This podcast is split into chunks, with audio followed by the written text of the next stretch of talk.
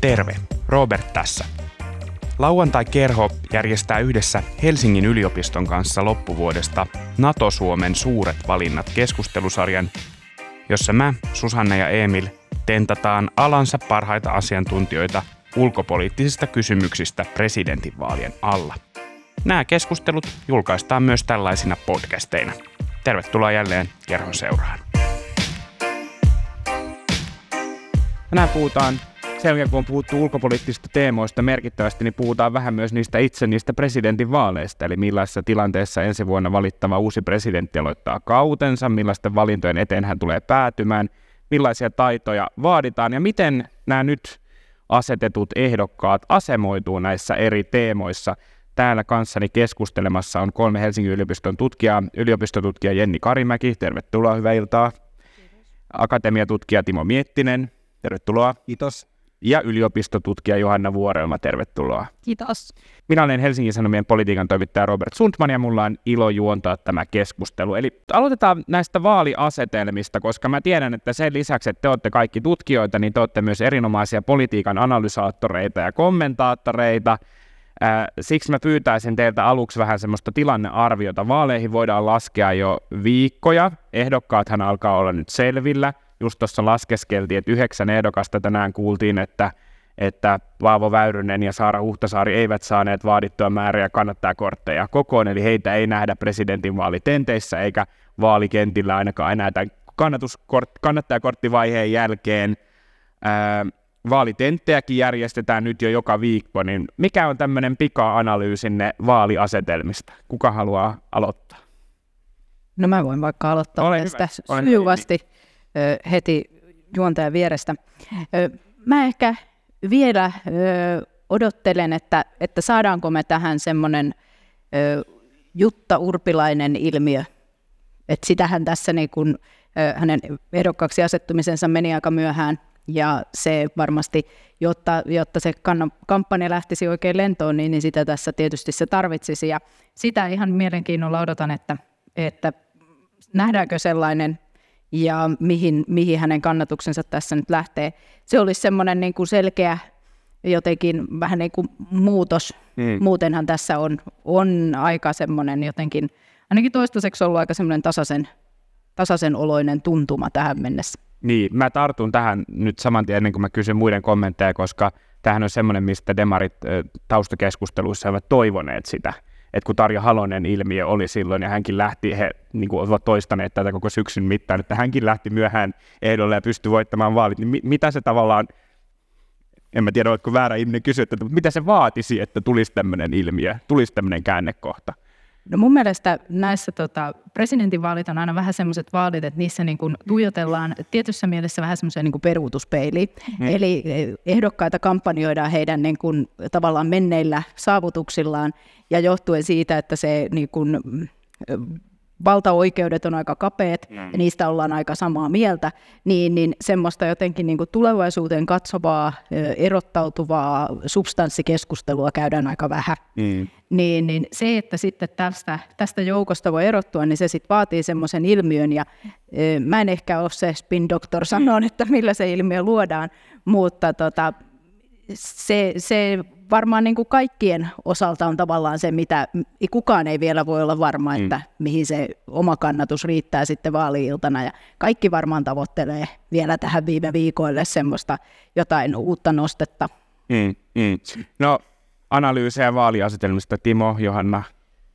No ehkä, ehkä mun, mun ajatus on se, että kun näihin vaaleihin lähdettiin vielä muutama kuukausi sitten, niin ää, se tilannehan oli huomattavasti tasaisempi ja, ja nythän me ollaan enemmän menty kohti tilannetta, jossa meillä on selkeästi kaksi kärkiehdokasta, jotka erottuu muista. Ja, ja uskon, että tämä tilanne pikemminkin tulee voimistumaan kuin heikkenemään, kun mennään sitten tätä varsinaista vaalipäivää kohti. Eli kaksi ehdokasta tulee ää, erottumaan ää, muista yksinkertaisesti siksi, että tämä taktinen äänestäminen tavallaan suosii tämän tyyppistä asetelmaa, jossa, jossa sitten yritetään kuitenkin nostaa ää, joku ehdokas sinne toiselle kierrokselle. Ähm, nyt meillä on niin kuin vastakkain Jukka Jalosen Suomi ja Cheekin Suomi ja sen, sen välillä tota, Ää, ainakin nyt näytetään tekevän, tekevän valintaa ja, ja ei voi muuta kuin toivottaa onnea Suomen kanssa. No niin.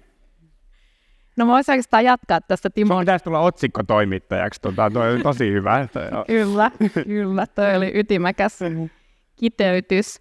Mä jatkan tästä kahden kärjessä. Se tosiaan on niin, että meillä hyvin selkeästi asettuu, asettuu näissä vaaleissa se kamppailu sinne, sinne kahden, kahden ehdokkaan välille. Ja, ja heidän kohdallaan, jos analysoidaan vähän, että minkälaista ideologista linjaa he, he edustavat, niin meillähän on siellä kärjessä kaksi liberaalia ehdokasta.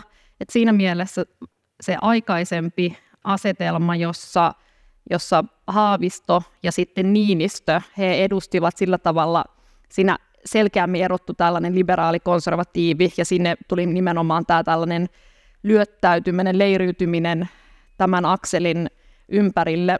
Mutta sitten se, mikä heitä tietenkin erottaa, niin, niin se löytyy enemmän sit sieltä vasemmisto-oikeisto-akselilta, että et Haavisto on, on aikaisemmissa ideologisissa kartoissa asettunut enemmän sinne vasemmalle, ja sitten taas Stub kokoomuksen ehdokkaana on, ehdokkaana on, on oikeistolainen ehdokas. Eli sieltä löytyy taas sitä sellaista erottavaa tekijää Stubin ja, ja Haaviston välille. Mutta jos katsotaan ihan sellaisia yksittäisiä asiakysymyksiä, niin kyllähän siellä on aika vaikeaa löytää eroja heidän, heidän välillään. Ja voidaan vähän puhua tästä, että millä tavalla niitä eroja, eroja sitten voidaan löytää sitten tässä myöhemmin keskustelussa, mutta se on varmasti äänestäjän ja kansalaisen kannalta ehkä se kaikkein vaikein asia näissä vaaleissa, että jos haluaa nimenomaan asiakysymysten näkökulmasta puntaroida näitä ehdokkaita, niin ne erot ovat aika pieniä.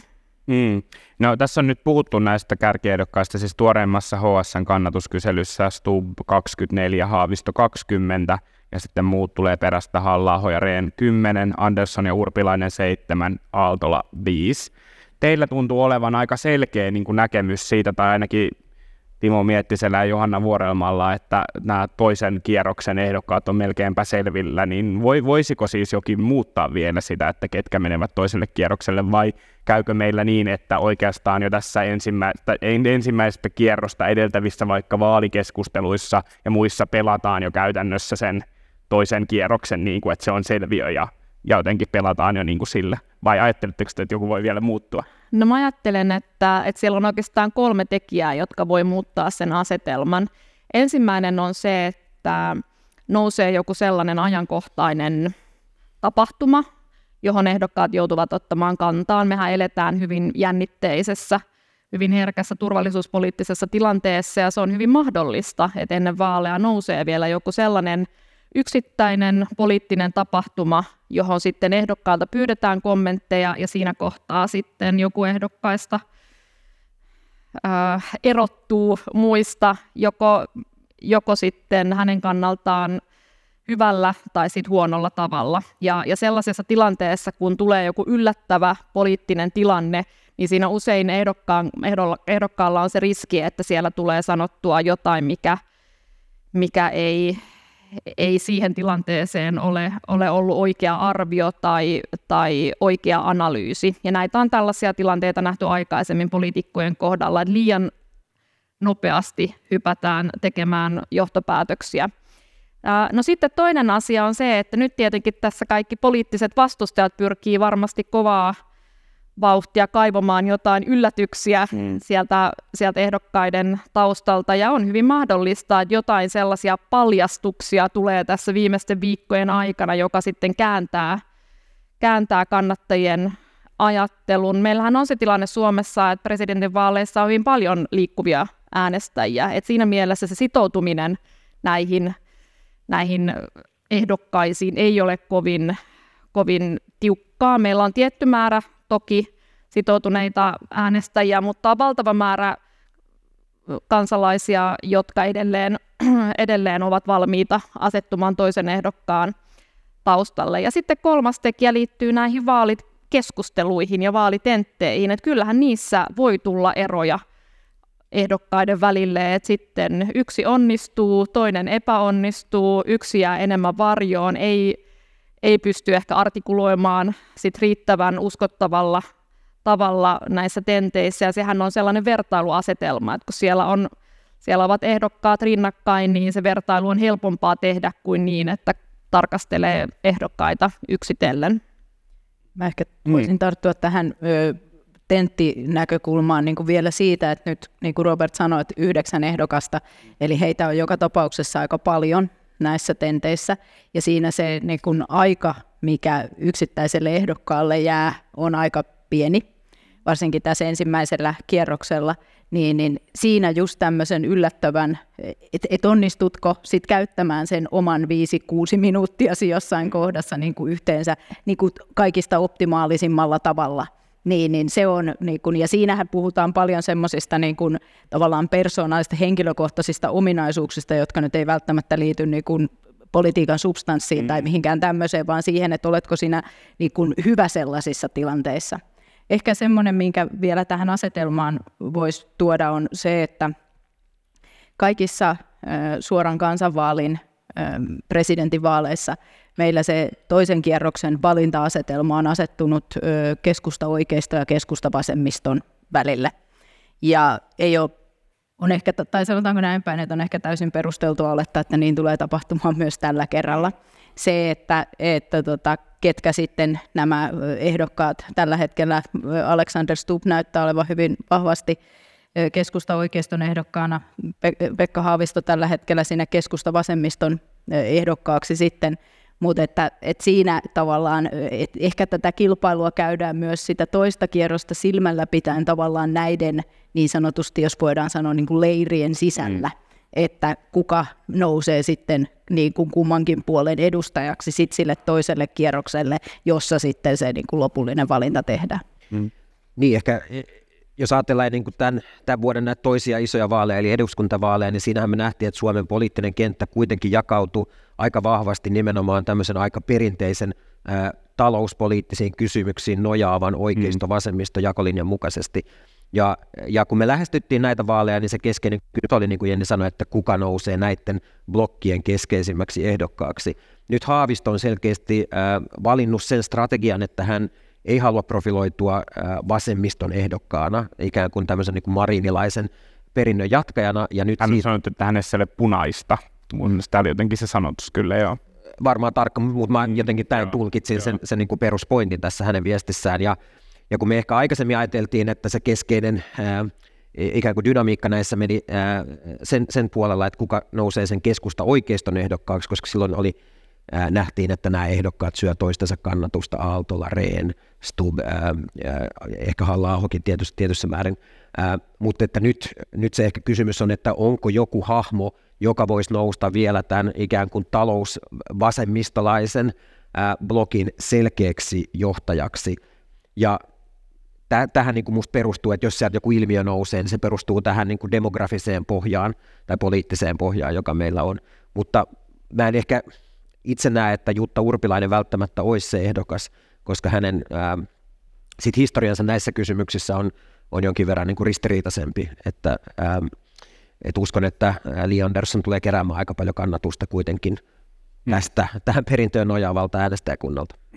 Johanna Vuorella mainitsi tässä aiemmin, että että kaikenlaisia tietysti yllätyksiä voi tapahtua ja, ja dramaattisia poliittisia tapahtumia, jotka vaikuttaa myös presidentinvaaleihin, mutta käytit tässä esimerkkinä nimenomaan ulkopoliittisia tapahtumia. Entäs sitten kotimaan teemat, jos miettii, että tänään viimeksi oli tuolla eduskunnassa Lehterillä protesti, jossa heiteltiin leikkiseteleitä budjettikäsittelyn keskelle. Siellä on ollut aika hurjia budjettikeskusteluja yömyöhään asti käyty asumistuen leikkauksista, sosiaaliturvaleikkauksista, torstaina meillä on ö, moneen, moneen vuoteen niin kuin ennätyksellisen suuret poliittiset työtaistelut. Onko presidentin vaalit täysin tämän koko maailman ulkopuolella, vai voiko nämä jollain tavalla vaikuttaa myös presidentin vaaleihin, nämä kotimaan, niin kuin, kotimaan teemat? Ei, ei ole ulkopuolella, ja, ja onhan tässä ehdokkaat pyrkinyt itse asiassa ammentamaan myös, myös sieltä kotimaan politiikan intohimoista, että et huomasin, että esimerkiksi Olli Rehn otti kantaa talouspolitiikkaan ja nimenomaan oikeudenmukaisuuden näkökulmasta, ja, ja sen luin nimenomaan pyrkimyksenä profiloitua näissä hyvin kiistanalaisissa leikkauskysymyksissä.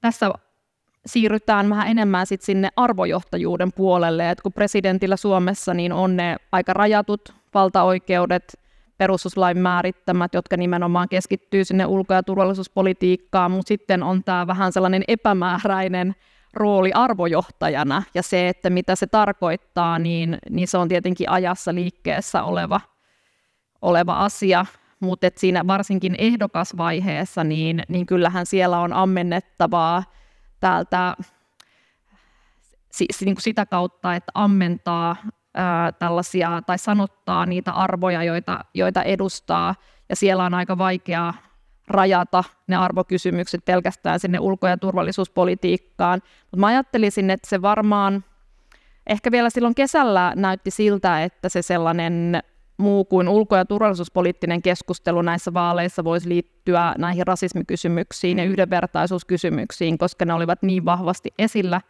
julkisuudessa, mutta nyt tällä hetkellä ehkä kuitenkin ne ovat jotenkin enemmän siellä marginaalissa, koska nämä talouspolitiikan kiistat ovat niin, niin vahvasti esillä, että kyllä se nyt näyttäisi siltä, että enemmän sieltä puolelta tulisi sit sitä, sitä kannanottoa ja, ja sitten ehkä erontekoa ää, puol- tota, näiden ehdokkaiden välillä. Ehkä sitten myös sellainen, mikä nyt on tullut taas tämän niin kuin rajakysymyksen kautta niin kuin maahanmuutto laajempana teemana, niin, niin todennäköisesti siellä, siellä alueellakin voidaan, voidaan liikkua ja, ja ehdokkaat jollain tavalla pyrkiä. Pyrkiä sanottamaan sitä omaa arvomaailmaa sen kautta, mutta perinteisesti ja se taas on ollut sellainen poliittinen kysymys, johon Suomessa poliitikot eivät hirveästi halua ottaa kantaa mm. perussuomalaisia lukuun ottamatta. Niin se oli kiinnostavaa siinähän tavallaan, kun se putoaa sekä kotimaan politiikan että ulko- ja turvallisuuspolitiikan niin kuin välimaastoon, niin siinähän ei ehkä hirveästi kannanottoja tehty, mutta sen sijaan moni presidenttiehdokas kävi kuvauttamassa itsensä siellä rajalla, että se oli lähestulkoon ruuhkaa, kun, kun kampanjat siirtyikin yhtäkkiä suljetuille rajapaikoille ottamaan kuvia, että nyt on täällä asiat kunnossa ja minäkin olen paikalla. Jennillä oli tähän kotimaan politiikka. No ehkä se, että varsinkin tässä ö, ensimmäisellä kierroksella, kun nyt on, on se yhdeksän kappaletta mm. ehdokkaita, jotka edustavat kuitenkin ö, Mika Aaltolaa lukuun ottamatta eduskunnassa istuvia puolueita, niin, niin varmasti sillä ö, kotimaan politiikkaan kytkeytyvällä niin kuin ideologialla ja sillä puolueen niin kuin samastumisella mm. on merkitystä myös ainakin osalle äänestäjistä äänestyspäätöstä tehtäessä. Ja siinä mielessä tietysti se, että jos tavallaan se kotimaan politiikan ja sisäpolitiikan keskusteluagenda on kovin jollain lailla kärjekästä tai, tai nyt niin kuin käydään kovilla kierroksilla, niin, niin tietysti sillä voi olla, että sit se niin kuin vaikuttaa siihen, että tulee ehkä, ehkä valinneeksi sitten sen joka edustaa niin kuin myös presidentinvaaleissa sit lä- lähellä sitä omaa, omaa niin kuin sisäpoliittista ajatusmaailmaa. Siinä mielessä niin kuin Johannan kanssa samaa mieltä tästä niin kuin tämmöisestä niin kuin ideologisesta ja muusta, muusta asettautumisesta. Minusta mielenkiintoista tässä on se, että meillä on kuitenkin nyt poikkeuksellisen monta ehdokasta, jotka ovat asettuneet valitsijayhdistyksen kautta ehdokkaaksi. Ja siinä voi ajatella, että näkyy sitten taas toisaalta semmoinen niin halukkuus irtautua siitä niin kuin, niistä kotimaan nimenomaan, että voi ottaa tavallaan etäisyyttä, että et, et, ei, tarvi. ei tarvitse mm. niin kuin, kantaa sitä tavallaan ö, tietyssä tilanteessa painolastia, mm. mitä se oma poliittinen viiteryhmä vaikkapa siellä Arkadianmäellä nyt niin kuin, ajaa tai yrittää viedä eteenpäin, niin voi etäännyttää itsensä, mutta että, että tämä on niin kuin, mielenkiintoinen dynamiikka tällä kertaa. Mm. Tota, MTVn tuore kysely kertoo, että suomalaisten mielestä Sauli Niinistö on historian paras presidentti, ja paitsi näin, niin, niin yksi myös tärkeistä ö, ominaisuuksista seuraavalle presidentille on, että hän on presidenttinä mahdollisimman Sauli Niinistön kaltainen. Ja kun katson tuota ehdokasjoukkoa, joka noissa paneeleissa paneloi, niin kyllä mä näen, että ehkä tämä on joissain siellä tuota oivallettukin. Mitä te ajattelette? Yritetäänkö tässä tehdä kampanjoita niinistömäisesti esiintyen, vai tuota, yritetäänkö tässä myös tehdä jotain eroa edelliseen, tulevaan edelliseen presidenttiin? No kyllä mä ajattelen, että tässä tämä niin jatkuvuuden ideaali, että kyse ei ole pelkästään Sauli Niinistön hahmosta, vaikka mm. sillä totta kai on, on merkitystä, mutta tietysti Suomen ulkopolitiikkaan ja ulkopoliittiseen perinteeseen kuuluu myös aika vahvasti tämmöinen jatkuvuuden mm. ja vakauden ideaali, ja, ja ehkä tämä Niinistömäisyys sitten osittain myös heijastaa mm. ää, tätä, tätä ideaalia.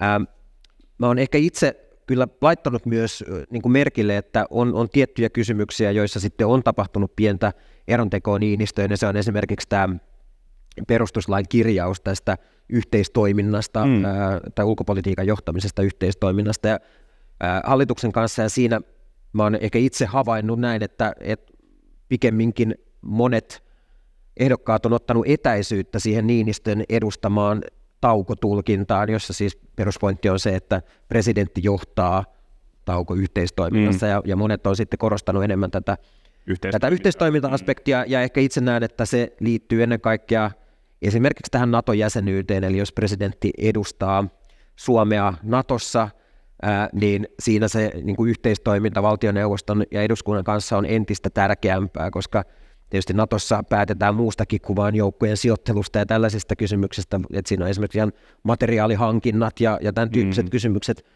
jotka sitten liittyy eduskunnan budjettivaltaan, joissa sitten taas se yhteistoiminnan korostuminen on, on hyvin tärkeää EU-politiikasta, totta kai puhumattakaan. Ja, ja tämä on ehkä ää, yksi semmoinen vaan niin kuin, niin kuin mm. ikään kuin vasta, ää, vastakkainen näkemys sille, ää, sille jatkuvuuden pyrkimykselle, joka on totta kai myös olemassa. Mm. No, varmaan ehdokkaat yrittävät ö, miettiä myös sitä, että, tai pohtivat, että kuinka paljon on ö, kannattavaa lähteä tekemään hirveän voimakasta pesäeroa niin suosittuun mm. presidenttiin kuin Niinistö ö, kansalaisten silmissä ja mielestä on ollut, koska siinä tulee se riski, tavallaan se riski ehkä tulee siitä, että jos lähtee kovasti niin kun ottamaan erilaisia näkökantoja, niin, niin ö, tulee kysymys sitten siitä, että joutuu selittämään sitä, että miksi suhtautuu kriittisesti, mm. että miksi, miksi olet nyt, ja niin kuin tavallaan voi olla, että tuleekin semmoiseen, niin kuin vähän joutuu semmoiseen niin kuin epäedulliseen haastajan asemaan, jossa sitten joutuukin tekemään jonkunlaista pesäeroa tai perustelemaan sitä, että no miksi sinä nyt, niin kuin, miksi nyt et pidä mm. pidä nykyisestä tasavallan presidentistä, ja mä en usko, että kovin moni ehdokas välttämättä haluaa tässä hetkessä niin kuin asettaa itseään siihen tilanteeseen, että, että tulisi mielikuva, että jollain lailla asettuu suosittua presidenttiä vastaan. Joo, en ole kyllä havainnut, että näissä vaalikeskusteluissa olisi vielä tähän mennessä juurikaan opponoitu Niinistön linjaa tai laajemmin myöskään Suomen tätä ulko- ja turvallisuuspolitiikan jatkumoa ja, ja konsensusta, joka kuitenkin sillä politiikka-alueella on edelleen hyvin vahva toiminnan logiikka, eli haetaan mahdollisimman laajaa konsensusta ja, ja sitä vastaan kampanjointi on kyllä niin kuin poliittinen, valtava poliittinen riski ja vaikea nähdä, että se tässä poliittisessa tilanteessa olisi toimiva. Et se, minkä, mikä on mun mielestä määrittänyt nyt varsinkin ehkä tätä loppusyksyn kampanjoinnin tunnelmaa on se, että siellä on aika vahva sellainen isänmaallinen eetos näillä, näillä ehdokkailla, että siellä pyritään symbolisesti, poliittisesti, kulttuurisesti jotenkin vetoamaan siihen sellaiseen isänmaalliseen kuvastoon, joka mun analyysin mukaan se liittyy osaltaan tähän Niinistön tapaan edustaa tätä instituutioa. Hän on kuitenkin ollut aika tällainen konservatiivinen jatkuvuutta korostava presidentti ja sitten toisaalta myös tähän aikaan, että kun ulko- ja turvallisuuspolitiikka on niin konfliktiherkkää tällä hetkellä ja, ja siellä on niin paljon jännitteitä ja, ja tunnelma on aika pelokas ja, ja sellainen monella tapaa levoton, niin sellaisessa ilmapiirissä halutaan ehkä palata niihin sellaisiin aika perinteisiin arvoihin ja, ja peräänkuuluttaa – ää, isänmaallisuutta ja, ja vahvaa tällaista, voisi sanoa niin presidenttiinstituutioon liittyvää tällaista, tällaista aika, aika konservatiivista kuvastoa, kun taas jos mennään vaikkapa kymmenen vuotta taaksepäin ajassa, niin kyllä ilmapiiri oli vähän, vähän erilainen tässä suhteessa. Et ehkä silloin se sellainen konservatiivisempi puhetapa niin ei samalla tavalla purrut ainakaan laajasti äänestäjäkuntaa, vaan siellä oli enemmän sit sitä, että et tietty, ehkä just tämä, kun puhuttiin tässä, että on nämä tällaiset kaksi tällaista vähän niin häilyvämpää blokkia, niin siellä just tämä tällainen konservatiivisempi blokki totta kai siihen, siihen vetoaa sellainen puhuin, mutta taas niin kuin liberaalimpi ryhmittymä, niin ehkä siellä taas sitten haettiin uudenlaista ulkopoliittista ajattelua ja haluttiin vähän ehkä niin kuin modernisoida ja, ja uudelleen miettiä sitä, että millä tavalla meidän, ää, mitä presidenttiinstituutio edustaa ja millä tavalla se voi ajaa ää, ulko- ja turvallisuuspolitiikan kysymyksiä, vaikkapa joku feministinen ulkopolitiikka, niin en ole nyt kuullut hirveästi puhetta mm. tämän tyyppisistä teemoista, jotka kuitenkin Suomenkin poliittisessa keskustelussa ovat olleet esillä. Mm, tässä on mainittu konsensus, sen tavoitteleminen, myös näiden ehdokkaiden, ei vaan siis suhteessa Niinistö, vaan myös nämä ehdokkaat niin kuin keskenään. Millaisia keskeisiä eroja sieltä kuitenkin voisi löytyä vai löytyykö sieltä mitä? Onko nämä kaikki samasta puusta veistettyjä? No itse... Talouspolitiikka mainittiin tästä just aiemmin, niin. mutta kun se, on, mm. se ei ole ihan tähän tota presidentin niin kuin tehtäväkenttään sitten kuitenkaan. Kyllä ne erot enemmän löytyy sieltä politiikan tyylistä ja sitten myös näistä vallanverkostoista, joita, joita nämä ehdokkaat ovat rakentaneet. Et jos katsotaan näitä yksittäisiä ehdokkaita, niin kyllä se on ihan selvää, että vaikka Stub, hänen poliittinen tyyli on erilainen kuin vaikka Halla-ahon. Eli halla myös, jos katsotaan näitä tällaisia vallanverkostoja, ne rakentuu enemmän tällaisiin konservatiivisiin maahanmuuttovastaisiin ryhmittymiin, kun taas sitten Stub on hyvin alleviivatusti tällainen kansainvälinen, hyvin ekstrovertti ää, tyyliltään ja, ja pyrkii jatkuvasti ää, niin kuin vetoamaan tähän tällaiseen, äm, sanoa tällaiseen ää, kansainväliseen, kansainväliseen yhteistyöhön ja, ja sellaiseen arvopohjaan, joka, jota perinteisesti on on kutsuttu tämän niin kuin liberaalin demokratian peruspilarit. Sitten taas, taas vaikkapa Aaltola, hänen poliittinen tyylinsä, se, hän, ammentaa tällaisesta vähän altavastaajan asetelmasta, koska hänellä ei ole poliittista puoluetta taustalla eikä poliittista kokemusta, niin hän on omaksunut jossain määrin tähän niin populistisia ulostuloja, ehkä nimenomaan haastaakseen tätä niin poliittisen eliitin vakiintunutta ryhmittymää ja, ja siihen puheeseen on liittynyt se sellainen, että pyritään, pyritään niin kuin haastamaan nimenomaan tällaista niin kuin eliitti, ää, niin kuin politiikan puolueeliittiä sieltä puolueeliitin ulkopuolelta. Ähm, mutta siis se, nämä tyylikysymykset, nehän on osa politiikkaa ja, ja se on sellainen erottautumisen tapa ehdokkailla, mutta ne ei liity ideologisiin mm. eroihin sitten kuitenkaan, vaikka niitäkin puolue näiden ehdokkaiden välillä on, jos mennään sitten taas niin kotimaan politiikan kysymyksiin, että vaikka pahalla ahoja ja Stub, niin kyllähän heidän kohdallaan, niin he ovat eri mieltä monista politiikan kysymyksistä sitten sen ulko- ja turvallisuuspolitiikan ulkopuolella. Timo miettinyt. No, me, meillä on Euroopassa ollut tietysti aika paljon vaaleja viime aikoina, jossa ollaan nähty, että on – ikään kuin radikaalit tai äärilaitojen ää, poliittiset ryhmittymät voimistunut viimeksi vaikka Hollannin vaaleissa, mutta myös, myös tota, nyt vaikka tulevissa Itävallan vaaleissa ja näin, näin edelleen. Ää, nämä vaalit on siinä mielessä poikkeus, että minusta tämä niin kuin iso poliittinen dynamiikka Suomen presidentinvaaleissa on pikemminkin kohti keskustaa, siinä on vahva niin kuin sentrismin imu, johon sitten kuuluu hyvin keskeisenä osana tämä äsken kuvattu tietty niin kuin pyrkimys poliittisten ideologioiden ylittämiseen. Ja yksi tapa tehdä sitä ideologioiden ylittämistä on tietysti vedota joihinkin moraalisiin, uskonnollisiin tai niin kuin kvasi-uskonnollisiin, puoliuskonnollisiin periaatteisiin, kuten vaikka Suomen kansakuntaan, nationalismiin ja niin edelleen. Ja tämä on se niin kuin tarina tai dynamiikka, jonka kautta mä itse nä- näitä mm. vaaleja luen.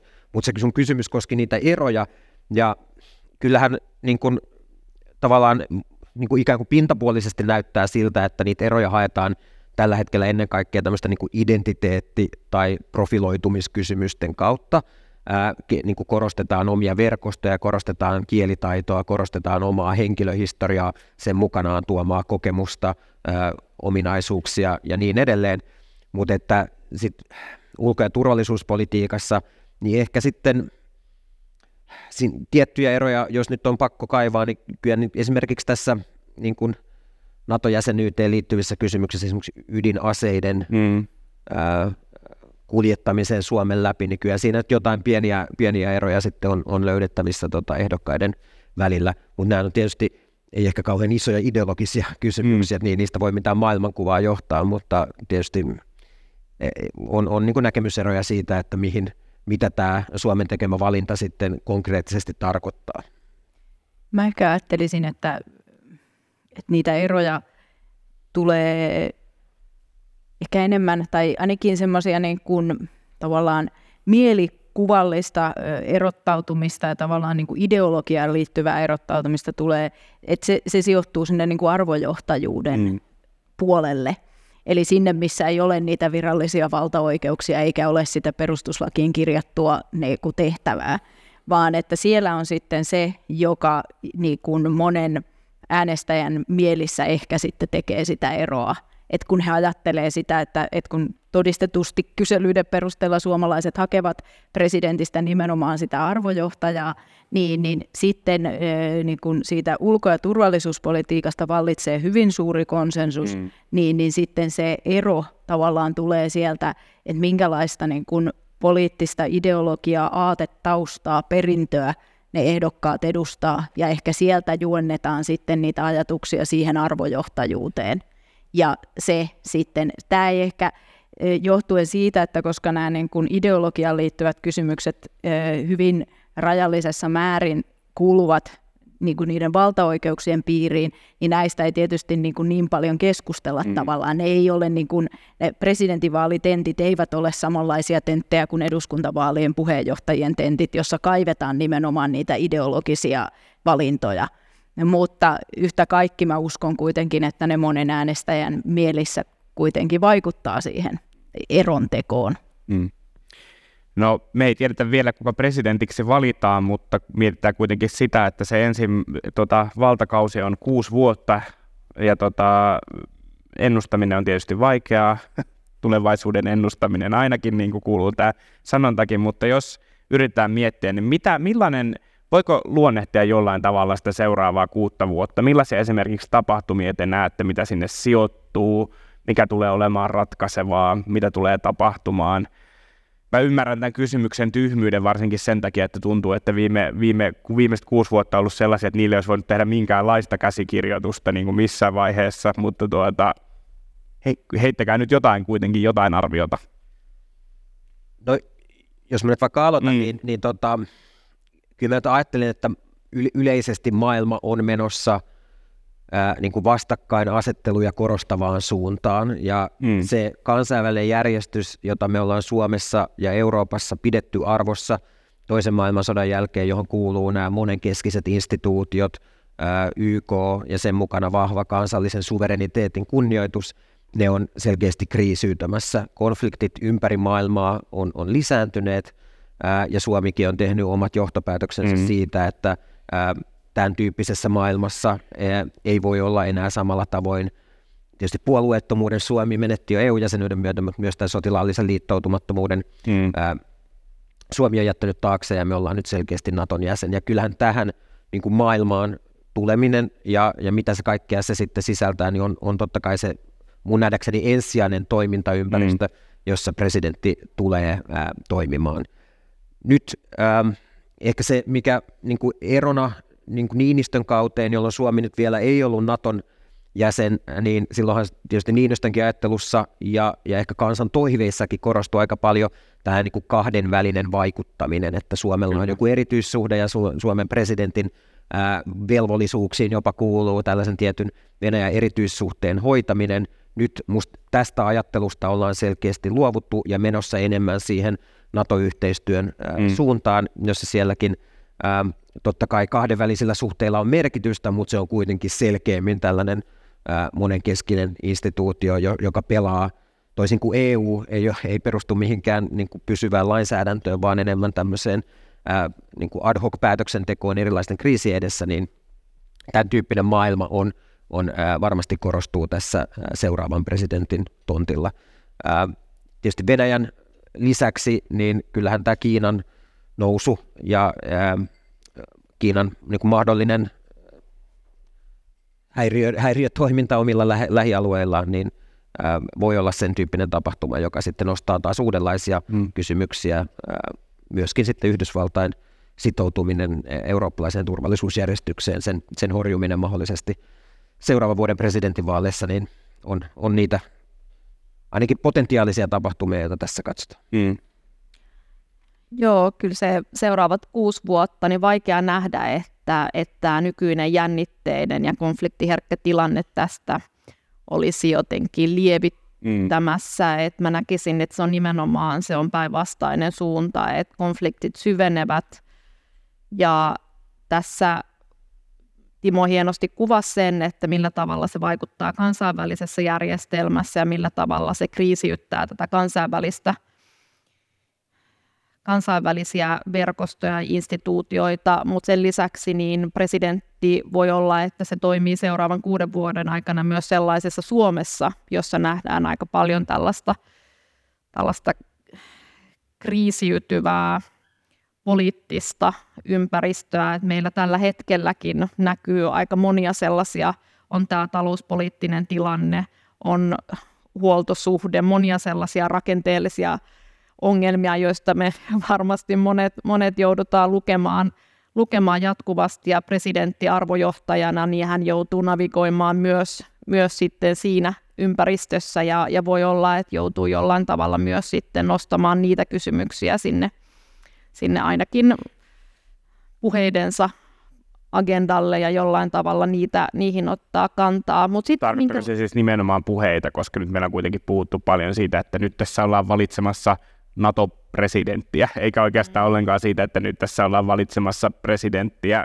myös Suomen muuttuvaan tilanteeseen, niin tarkoittaako se vain puheita vai voiko se tarkoittaa jotain muutakin, että miten presidentin ehkä siinä Suomen poliittisessa tilanteessa? Tämä on se, tämä on se jatkuva, jatkuva tasapainottelu, mm. joka meillä on, että, että missä määrin presidentti voi ottaa kantaa kysymyksiin, jotka eivät asetu asetus sinne presidentin valtaoikeuksien piiriin. Ja tästähän on vähän eri tulkintoja, ja se tulkinnan vaikeus liittyy nimenomaan tähän arvojohtajan rooliin. Ja jokainen presidentti, nyt tietenkin meillä on vielä erilainen presidenttiinstituutio, perustuslakiuudistusten jälkeen, että, että tässä myö, myös edelleen vähän haetaan sitä muotoa, että mikä pre, mitä presidenttiinstituutio tarkoittaa. Tässähän kansalaisilla on itse asiassa näkemys, että presidentillä pitäisi olla vahvemmat mm. valtaoikeudet, kun kysytään kansalaisilta, että meillähän on jäänyt sellainen, voisi ehkä sanoa sellainen jäänne. Poliittinen kulttuurihan on hyvin hitaasti muuttuva ilmiö, ja Suomen poliittiseen kulttuuriin pitkään liittyy tämä tällainen tällainen semipresidentiaalinen äh, luonne. Ja, ja se, että ollaan menty enemmän tähän parlamentaariseen suuntaan, niin se ei ole vielä ehtinyt vaikuttaa ehkä riittävän syvälle ihmisten näkemyksiin, että siellä on edelleen kaipuuta sellaiselle hahmolle, joka asettuu jotenkin sen päivän poliittisen kiistelyn yläpuolelle. Ja siihen liittyy myös tämä valitsijayhdistysten käyttäminen president, presidentin vaaleissa. Itse tulkitsen sen täysin vastauksena siihen, että että presidentin odotetaan olevan, olevan sillä tavalla mahdollisimman ei-poliittinen toimija, vaikka se on poliittinen tehtävä, että et sitä, sitä sellaista tasottavaa voimaa päivän, poliittisten kiistelyiden siihen rinnalle ja yläpuolelle, niin, niin ilmeisesti edelleen toivotaan. Mutta siis se, se on tasapainottelua, että missä määrin se on muuta kuin sitä, että otetaan näitä teemoja esiin uuden vuoden puheessa, mm tai valtiopäivien avajaisissa, ää, siis eri puhetilaisuuksissa, joilla on toki, siellä on, presidentillä on paljon valtaa niissä tilaisuuksissa olla, olla paaluttamassa tiettyjä näkemyksiä. Vaikkapa uuden vuoden puhe on, on valtavan sellainen, se on merkittävä vaikuttamisen areena Suomessa. Mutta sitten jos vielä katsotaan, että mitä niitä, niitä sellaisia tapahtumia, joita voidaan nähdä tässä kuuden vuoden aikana, niin kyllä itse mietin näiden – vastakkainasettelujen vahvistumisen lisäksi, että muutkin kriisit ovat, ovat todennäköisiä, tai niiden kriisien syventyminen, kuten ilmastokriisi ja ympäristökriisi, niin, niin se kuusi vuotta on aika pitkä aika tässä tilanteessa, kun tiedetään, että ollaan aika akuutissa tilanteessa, jossa saman aikaan poliittisesti on hyvin vaikea löytää ratkaisuja, niin kuin nyt ollaan hyvin huomattu huomattu, kun neuvotellaan ilmastopoliittisista toimista kansainvälisesti. Ja, ja itse olen aina peräänkuuluttanut sitä, että kyllä ilma, il, il, ilmasto- ja ympäristöpolitiikka, se on osa ulko- ja turvallisuuspolitiikkaa, ja presidentillä on oma roolinsa si, siinä, ja, ja Niinistöhän itse asiassa on käyttänyt, käyttänyt omaa presidenttikauttaan näiden asioiden esiin tuomiseen, ja on itse asiassa hyvin konkreettisesti ja kunnianhimoisesti pyrkinyt, pyrkinyt ää, edistämään ilmastopolitiikkaa, ja, ja tota, se sillä alueella niin voi hyvin olla, että mm. se, se tulee olemaan yhä, yhä niin kuin vaikeampana kysymyksenä myös presidentin tontilla. Mm. Jennillä oli. Vaikka tällä hetkellä tuntuu, että NATO on sellainen asia, josta sen paremmin presidenttiehdokkaat kuin ehkä Suomen kansa tällä hetkellä ei ole kovin eri mieltä, mm-hmm. niin, niin saattaa olla, että se on yksi semmoinen osa-alue, joka sitten kytkeytyy myös ihan konkreettisesti presidentin tehtäviin tietysti seuraavan kuuden vuoden aikana, jossa voidaan niin kuin kansallisesti nähdä myös eriä, mielipiteen eriävyyttä ja mm. kiistoja, koska toistaiseksi mehän ei olla vielä niin kuin keskusteltu, me ei olla vielä tehty päätöksiä sen suhteen, että minkälainen se NATO-Suomi on. Tuleeko niistä tavallaan heite, näitä niin kuin nostetaan aina välillä esiin, että tuleeko nyt tukikohtia ja ydinaseet ja, ja suomalaisten, minkäla, minkälaisen niin kuin, äm, ratkaisun Suomi tekee siitä, että, että suomalaisia joukkoja sitten meillä täytyy olla sellaiset joukot, joita voidaan käyttää sitten NATO-operaatioissa, minkälainen ratkaisu sen mm. suhteen. Ja tämä voi olla semmoinen, jossa sitten näitä kysymyksiä, kun ruvetaan tulevina vuosina ratkomaan, niin, niin ne osittain menee presidentin valtaoikeuksien piiriin, monelta osin eivät, mm. mutta, mutta näissä voidaan nähdä myös sitten tämän tämmöisen niin kuin aika yksituumaisen NATO, NATO-kansan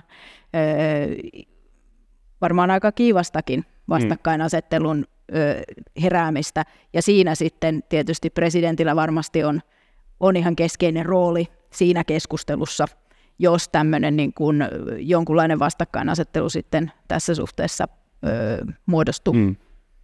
Timo mainitsit aiemmin noista suhteista, että Suomessa on arvostettu kahdenvälisiä suhteita ja tietysti aiemmin on puhuttu näistä Venäjä-suhteiden tärkeydestä nyt kukaan ei, ei niistä ymmärrettävästi puhu, mutta korostuuko jatkossa suhteet johonkin suuntaan, joko kahdenväliset tai muunlaiset, mutta mihin, mihin niin kuin jatkossa, jatkossa tota haetaan suhteita? Timo voi vastata joku muukin. No kyllä tietysti niin kuin ensisijaisesti Suomen keskeisiin kumppaneihin ja liittolaisiin, jotka nyt löytyy yhtäältä Euroopan unionin – jäsenmaista, Britanniasta, mutta sitten myös Yhdysvalloista. Meillä on Yhdysvaltojen kanssa monia niin keskeisiä yhteistyörakenteita tällä hetkellä viritteillä, on tämä DCA-sopimus mm. ja, ja muita, ja, ja nämä on tietysti varmaan ne keskeiset kumppanit, jotka, jotka tässä ikään kuin välittömän turvallisuusympäristön manageerauksessa niin mm. tulee korostumaan. Ehkä me nyt sitten niin kuin tietysti jokainen presidentti luo sen oman tonttinsa ja luo sen oman ää, vaikuttamisen tapansa. Jos ajatellaan nyt sitten ää, tätä laajempaa niin kuin maailmanpoliittista tilannetta, että miten vaikka eri maat äänestää hmm. ää, Venäjää koskevissa päätöslauselmissa YKssa, niin kyllä me nähdään, että se niin kuin Euroopan edustama blokki, se ei kuitenkaan ole niin kuin globaalissa mittakaavassa mikään järjettömän suuri. Ja tässä mielessä Suomenkin kaltaisten maiden keskeinen haaste on se, että miten me saadaan niin sanotun globaalin etelän valtiot meidän mm. puolellemme näissä kysymyksissä, jotka koskettaa meidän välitöntä turvallisuusympäristöä.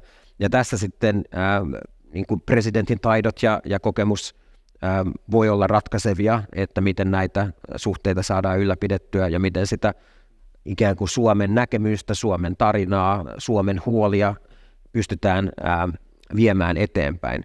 Ja tämä on usein kaksisuuntainen prosessi, eli olisi hyvä, että tämä, niin kun, me ei mennä vaan oman viestimme kanssa, vaan me myös kuunnellaan, mitä muilla on sanottavana ja otetaan vakavasti ne huolet, joita muilla mailla tai alueilla ma- maailmassa on. Ja tässä sitten just ilmastonmuutosten vastaisten toimien tärkeys tai globaalin pandemioiden hoidon tärkeys nousee esiin, erilaisten sairauksien torjunta, veden saanti, kaikki tällaiset kysymykset on sellaisia, joissa sitten Suomi voi osoittaa ratkaisukeskeisyyttä ja sitä kautta ehkä saada vietyä eteenpäin myös sellaisia näkemyksiä meidän omassa lähiympäristössä, jotka on meille tärkeitä. Niin, niin sitä on nyt loppukaudesta nostanut usein esiin nämä niin kutsutut BRICS-maat, joita tietysti ei moni ehkä poliittinen tavoite sinänsä yhdistä, paitsi tavoite, tavoite olla jotenkin vastaan tätä, tätä niin kuin Yhdysvallat-johtoista niin kuin maailmanjärjestystä.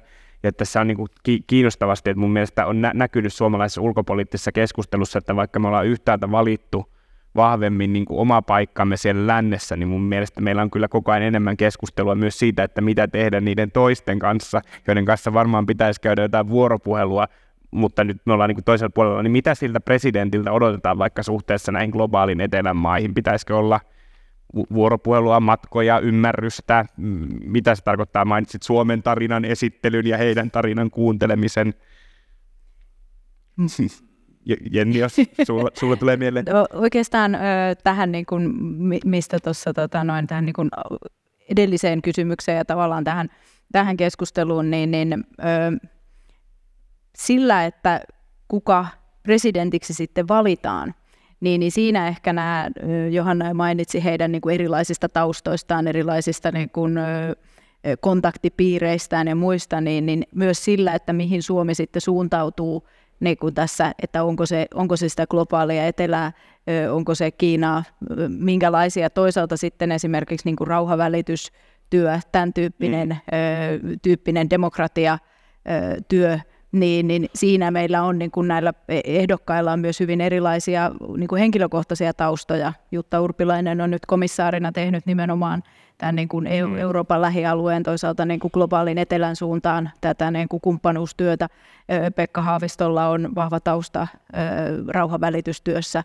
Eli varmasti se, totta kai Suomen ja tulevan presidentin täytyy pystyä vastaamaan niin kuin ihan niihin konkreettisiin mm. kysymyksiin ja haasteisiin, mitä, mitä kansainvälisesti tulee eteen, mutta totta kai hänellä on myös niin kuin henkilökohtaisesti mahdollisuus ja varmasti halu kehittää tavallaan ja viedä sitä niin kuin Suomen ulkopolitiikkaa ja näitä yhteyksiä siihen suuntaan, joka, joka sitten hänelle tulevalle presidentille on luontainen ja omien, omien niin kuin kokemusten kautta tärkeä.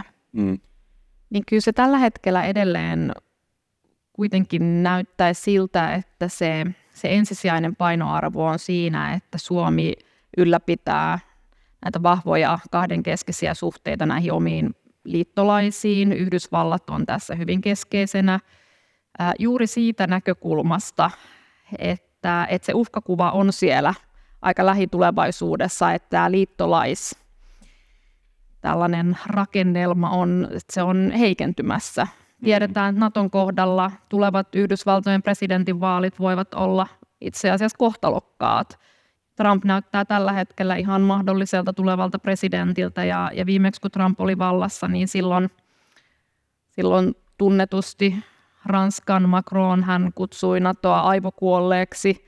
Siellä oli hyvin vahva sellainen pessimismin ilmapiiri, josta sitten ehkä paradoksaalisesti Ukrainan sodan kautta niin saatiin uutta energiaa ja uutta uutta sellaista suuntaa Natolle ja, ja se, on, se on vahvistanut Naton tällaista, voisi sanoa, omakuvaa ja, ja sitä, että, että mikä se sen rooli on. Silloin 2000-luvun alkupuolella, niin silloinhan lähdettiin hakemaan aika laajaakin roolia, että siellä oli hyvin laajasti – erilaiset pehmeän turvallisuuden uhkakuvat, joita, joita pyrittiin tuomaan sinne Naton agendalle, ne on edelleen siellä, mutta nythän se pääpaino on siirtynyt kuitenkin näihin kovan turvallisuuden kysymyksiin.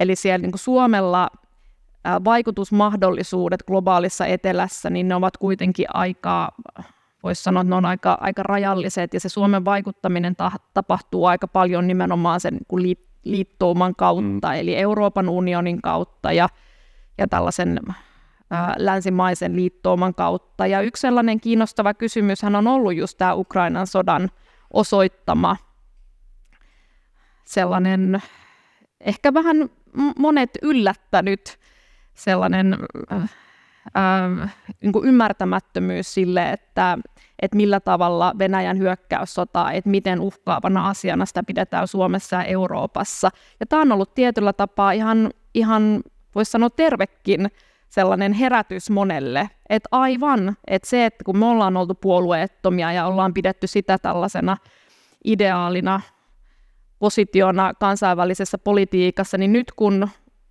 maita asettuu puolueettomaksi tässä kysymyksessä, niin sehän näyttääkin itse asiassa aika provosoivalta. Et ei kai nyt tässä voi olla puolueettomana, jos pitää ottaa kantaa Venäjän ja Ukrainan kysymykseen. Et, et puolueet, puolueeton kantahan on, on itse asiassa hyvin vahva poliittinen kannanotto. Ja Suomessa on ihmetelty sitä, että miten vaikkapa monissa Afrikan maissa, niin siellä ei haluta itse asiassa asettua, asettua kummallekaan puolelle. Ja mä itse olen ajatellut, että tämä on erittäin hyvä hyvä sellainen osoitus meille Suomessa, että, että miltä meidän toiminta on saattanut taas vaikuttaa tiettyinä aikakausina, kun on haluttu olla puolueettomia ja neutraaleja. Että se itse ymmärrys voi olla aika erilainen kuin, kuin sit se, että miltä se näyttää ulkoapäin. Ja sitten siinä myös asettuu tämä tällainen maantieteellinen läheisyys vähän erilaiseen vinkkeliin. Että se, että mikä meille on tässä maantieteellisesti lähellä ja, ja hyvin keskeinen kysymys, niin ei ole samaa sitten vähän kauempaa katsottuna. Että nämä on näitä meidän paikallisia konflikteja, mm, nämä, yeah. nämä Venäjän hyökkäyssodat, ihan samalla tavalla kuin, kuin me tarkastellaan sitten kauempana tapahtuvia konflikteja, että ne on sellaisia paikallisia konflikteja taas siellä. Haluaisin kysyä vielä tästä tässäkin keskustelussa mainitusta tauosta ja vallanjaosta, että nyt jos mietitään näitä tulevia vuosia, niin tämä NATO-ratkaisu, niin millaisen paineen se tuo parlamentaristisesta näkökulmasta, eli, eli tämä eduskunnan ja hallituksen vallan kasvattaminen ulkopolitiikassa, niin en tiedetä, että ehkä kansalta sille ei varsinaisesti ole tukea. Presidentin valtaoikeudet tällaisenaan nauttivat ihan laajaa suosiota ja ehdokkaatkin ovat monet halunneet pitää ne, pitää ne tota ennallaan, mutta syntyykö siihen joku jännite? Musta siinä syntyy kahden tyyppisiä jännitteitä. Ensimmäistä on tämmöistä niin kuin ihan ikään kuin vähän pintapuoliset jännitteet, joita me nähtiin äh, esimerkiksi valtiojohtajien vierailussa Suomessa, kun muita hmm. Pohjoismaita edustaa pääministeriä ja Suomea, äh, Suomea presidentti, niin kyllä se antaa vähän niin kuin oudenlaisen viestin siitä meidän niin kuin parlamentaarisesta perinnöstä. Mutta sitten ehkä vakavampi kysymys liittyy mun nähdäkseni ennen kaikkea tähän NATOon, koska EU on – siinä mielessä helpompi, että se, se kiista on niin kuin ratkaistu, se lautaskiista mm. on förbi ja, ja tota, se on niin kuin ratkaistu selkeästi parlamentarismin ää, eduksi, eli, eli ää, pääministeri edustaa Eurooppa-neuvostossa ja sitten ministerit ministerineuvostossa. Nyt NATO-suhteen se on vähän monimutkaisempi, että siinähän on niin kuin monen, ää, molemman tason edustusta, eli ää, presidentti ää, on määrä edustaa huippukokouksissa, mutta sitten on näitä erityiskokouksia, joissa sitten puolustusministeri ja ulkoministeri, mm. mahdollisesti myös muut, muut, muut, muut ministerit ää, edustaa Suomea. Ja ehkä se niin kuin keskeinen, ää, kun tullaan, tullaan niin kuin tavallaan joukkojen ää, niin kuin pääomajan valinta ja tämän tyyppisiin kysymyksiin, se on minusta aika ongelmatonta, mutta kuten me ollaan nyt Euroopassakin nähty, niin se keskeinen haaste meidän puolustuksellehan liittyy ennen kaikkea nyt niin kuin materiaalituotantoon. Sitä pitäisi saada, saada kasvatettua merkittävästi. Jos tätä ongelmaa ratkaistaan ää, Naton piirissä, niin totta kai siinä on haasteita, että jos Suomea edustaa presidentti, jolle ei ole mitään budjettivaltaa, mm. niin mikä on sitten tota, ää, ää, minkälaisia lupauksia hän sitten voi tehdä Naton piirissä näis, näihin, näihin kysymyksiin liittyen. Ja sen takia ää, mä uskon, että tämä on yksi syy, miksi nämä monet näistä ehdokkaista ei ole halunnut lähteä painottamaan sitä taukoa, vaan mm. pikemminkin sitä yhteistoimintaa, että tässä ei ole mitään että me pystytään menemään nykyisellä valtarakenteella, nykyisellä perustuslailla, tässä ei ole mitään ongelmaa. TP-utvassa sitten sovitetaan kannat yhteen ja se on, se on selvä. Mutta totta kai on myös selvää, että meidän järjestelmän pitäisi pystyä myös reagoimaan kriisitilanteisiin ja sitä pitäisi suunnitella myös osittain sellaiset skenaariot edessä, joissa nämä ristiriidat kärjistyy ja kyllä tässä mielessä meidän valtiosääntö on mun mielestä ongelmallinen. Hmm. Niin tässä yksi sellainen jännite liittyy tähän tiedon saantiin ja, ja siihen, että millä tavalla, jos presidentti edustaa, edustaa siellä, siellä huippukokouksissa NATO-pöydissä, niin tällä hetkellähän se tiedonsaanti sitten eduskunnassa, niin se on sen varassa, että presidentti presidentillä on sellainen käytäntö, että hän informoi laajasti, että minkälaisia keskusteluja on käyty ja on epämuodollista. Niin, niin kyllä, niin, kyllä. Eli, se, eli sitä ei ole, ei ole vielä institutionalisoitu. Mm. Ja tämä olisi tietenkin, ja tämä varmasti onkin siellä, on siellä asialistalla miettiä, että millä tavalla tämän tiedonsaantioikeuden, miten se pitäisi institutionalisoida ja, ja minkälaisia käytäntöjä siihen rakennetaan, koska on hyvin mahdollista, että me ollaan tilanteessa, että presidentti syystä tai toisesta ei informoi laajasti siitä, että minkälaisia keskusteluja hän käy tuolla kansainvälisillä areenoilla. Sehän on valtava ongelma silloin meidän, meidän parlament, parlamentarismin kan, kannalta, että siellä on sitten tällaisia tiedollisia aukkoja, että, että mistä on sovittu ja millä tavalla se asettuu tähän Suomen ulkopoliittiseen linjaan. Ja tämä on vielä ikään kuin ratkaisematta. Mm. Tässä meillä on kuitenkin niin kuin historiallisesti ulko- ja turvallisuuspolitiikka on Suomen politiikkalohkoista se, jossa sitä niin kuin parlamentaarista yhteisymmärrystä on kautta aikojen viljelty kaikista eniten. Ja siinä mielessä juuri nämä ongelmat, joita Timo ja Johanna toi esiin, niin, niin on semmoisia, joita varmasti pohditaan ja jotka täytyy jollain tavalla ratkaista, koska ne kun tähän politiikkalohkoon liittyvät kysymykset on sellaisia, että e, jotta ne, niissä olisi niin kuin myös e, eteenpäin katsottaessa niin kuin tulevaisuuteen meidän e, liittolaisten tai yhteistyötahojen kannalta ennustettavuutta, mm. niin, niin sillä täytyy, niillä ratkaisuilla täytyisi olla myös niin kuin parlamentaarinen pohja tai että sen täytyisi olla niin kuin jollain lailla taattu, että niistä on keskusteltu myös laajemmin. Niin, niin, että varmasti tähän – tähän niin kuin tullaan tässä mielessä sitten myös, myös puuttumaan, eikä ehkä pelkästään nojata siihen historiaan, että ennenkin on hmm. näistä asioista oltu yhtä mieltä. Viimeisenä presidentin rooliin liittyvänä kysymyksenä haluaisin kysyä teiltä elinkeinoelämän valtuuskunnan tuoreesta kyselystä, jossa presidentin toivotaan puuttuvan erityisesti kriiseihin ja, ja niissä toimivan jopa valtaoikeuksiensa yli. Mistä tämä teidän mielestä kertoo? Se varmaan kertoo aika paljon, Johanna mainitsi jo tuossa aikaisemmin, poliittisen kulttuurin. Ja suomalainen poliittinen kulttuuri on ehkä sellainen, jossa ö, semmoista niin kuin konsensusta ö, ihaillaan tai semmoista ristiriidattomuutta tai riidattomuutta jollain lailla ihaillaan. Me, meidän mielestä olisi kauhean kiva, jos meidän poliitikot, poliitikot tulisi jotenkin kauhean hyvin toimeen niin, niin varmaan siinä se niin kun ajatus siitä, että presidentti on, on jokin ö, kaiken yläpuolelle ja ulkopuolelle asettuva taho, joka sitten silloin, kun ajat ovat kovat ja ankarat, niin, niin olisi sitten se, joka, joka tämän niin kun riitaisan päivän politiikan yläpuolelle sitten asettuu. Hmm. Mutta se, että toki tietysti näin niin kuin demokratian näkökulmasta se on hyvin, hyvin niin kuin kyseenalainen ajatus, että, että sitten niin kuin luovuttaisimme ilomielin yhdelle henkilölle sitten valtaa. Niin, ehkä, ehkä jotenkin hahmotan niin, että 1900-luvun alusta lähtien se kysymys demokratiasta on, on jollain tavalla – kytkeytynyt tämän tyyppiseen mielikuvaan, että demokratia on hidas ja se on tämmöistä niin kuin keskustelua ja se ei saa päätöksiä aikaan ja yksi keskeinen ratkaisu siihen on ollut jonkinlainen niin kuin vahvan johtajuuden idea tai jonkinlaisen niin kuin aristokraattisen perinnön jatkajat on joku tyyppi, joka sitten edustaa semmoista niin kuin puhdasta tahtoa hmm. ja, ja niin kuin poliittisen järjestelmän kykyä toimia poikkeustilanteessa. Mä ehkä pidän sitä siihen mielessä niin kuin eri, erityisenä, että mä itse koen, että meillä on niin kuin Suomessa kuitenkin viime vuosien aikana otettu nyt niin kuin aika niin kuin kriittinen tai tämmöinen niin kuin revisionistinen suhde Kekkosen aikaan, joka Suomessa kaikkein selkeimmin edusti mm. tota ihannetta ja, ja tuntuu, että me niin kuin nyt katsotaan sitä, sitä aikaa ja sitä niin kuin tietynlaista sooloilua ulkopolitiikassa ja entistä kriittisemmin silmiä. Kyllä. Siinä mielessä toi, toi tulos on ehkä vähän jännitteisessä suhteessa sen kanssa, mutta, mutta kyllä, kyllä sillä – on musta niinku, ikään kuin perinte, perintö niinku eurooppalaisessa demokratia- ja ää, poliittisessa keskustelussa.